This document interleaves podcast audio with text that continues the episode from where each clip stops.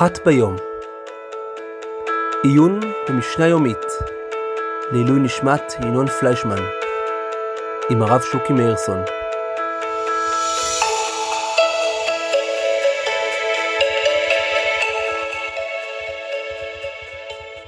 שלום לכולם, אנחנו במסכת פאה, פרק ב' משנה א'. הפרק הזה רובו עוסק בשאלה של איך מגדירים הפסק בין שדות. זאת אומרת, אנחנו יודעים שכל שדה צריך לתת ממנה פאה.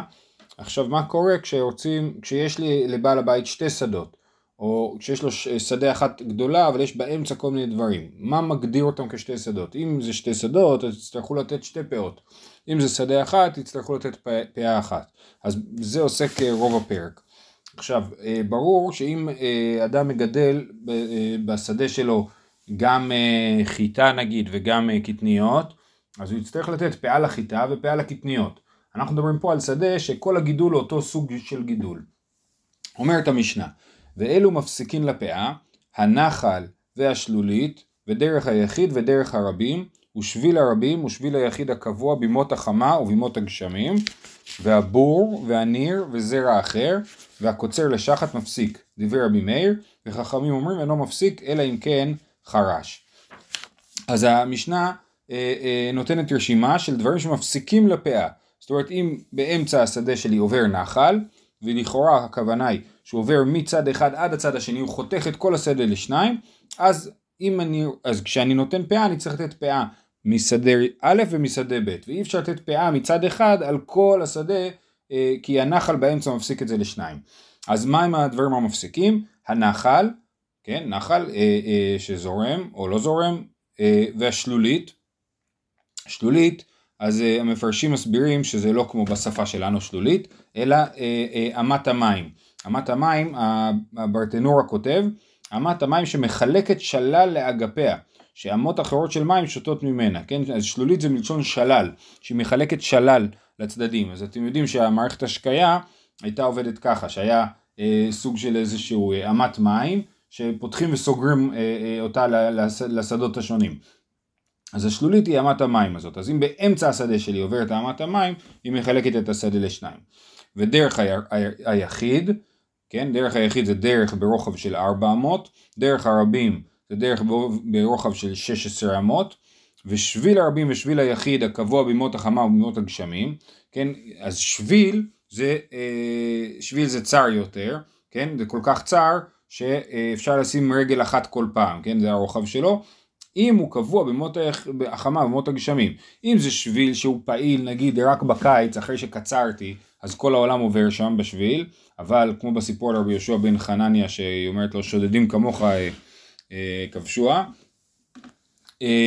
בכל אופן אם זה שביל שהוא קבוע במות החמה ובמות הגשמים, הוא פעיל כל השנה גם בקיץ וגם בחורף, אז השביל הזה הוא מפסיק.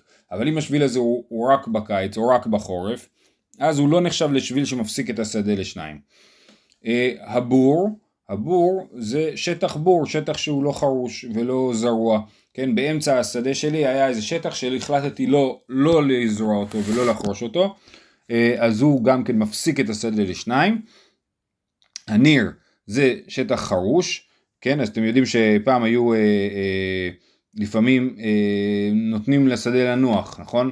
אז אם יש לי שטח גדול, ונתתי לחלק ממנו, לא זרעתי, או שחרשתי ולא זרעתי, או שלא חרשתי ולא זרעתי, כן, בור זה לא חרוש, ניר זה חרוש אבל לא זרוע, אז גם זה מפסיק את השדה לשניים.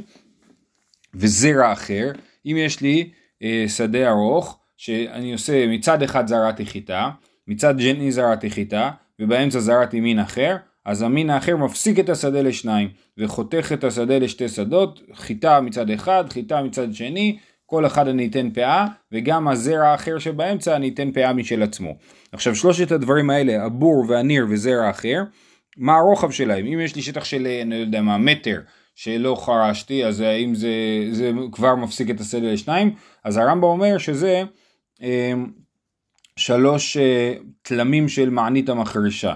כן, רוחב של 3 פעמים של חרישה, כן, זאת אומרת, כשחורשים את השדה, יש רוחב של מחרשה, אז הרוחב הזה כפול 3, זה נקרא שטח שמפסיק, כן?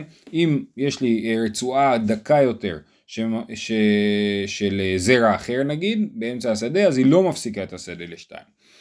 הדבר האחרון שמופיע במשנה פה, הקוצר לשחת מפסיק, דברי רבי מאיר, וחכמים אומרים אינו מפסיק אלא אם כן חרש.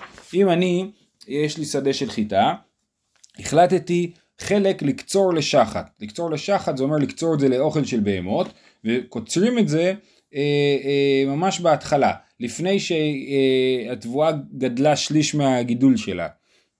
אז רבי מאיר אומר, זה מפסיק, זה כמו זרע אחר, כן? אז אם באמצע השדה קצרתי שטח לשחת, אז זה מפסיק את השדה לשניים. וחכמים אומרים, אינו מפסיק אלא אם כן חרש. אם קצרתי לשחת וכבר חרשתי אחרי זה, אז מפסיק, כי אמרנו ששדה חרושה מפסיקה באמצע. אבל אם לא חרשתי, רק קצרתי לשחת, זה לא מפסיק. למה זה לא מפסיק? כי בעצם הקצירה לשחת היא בעצם תחילת הקצירה של השדה.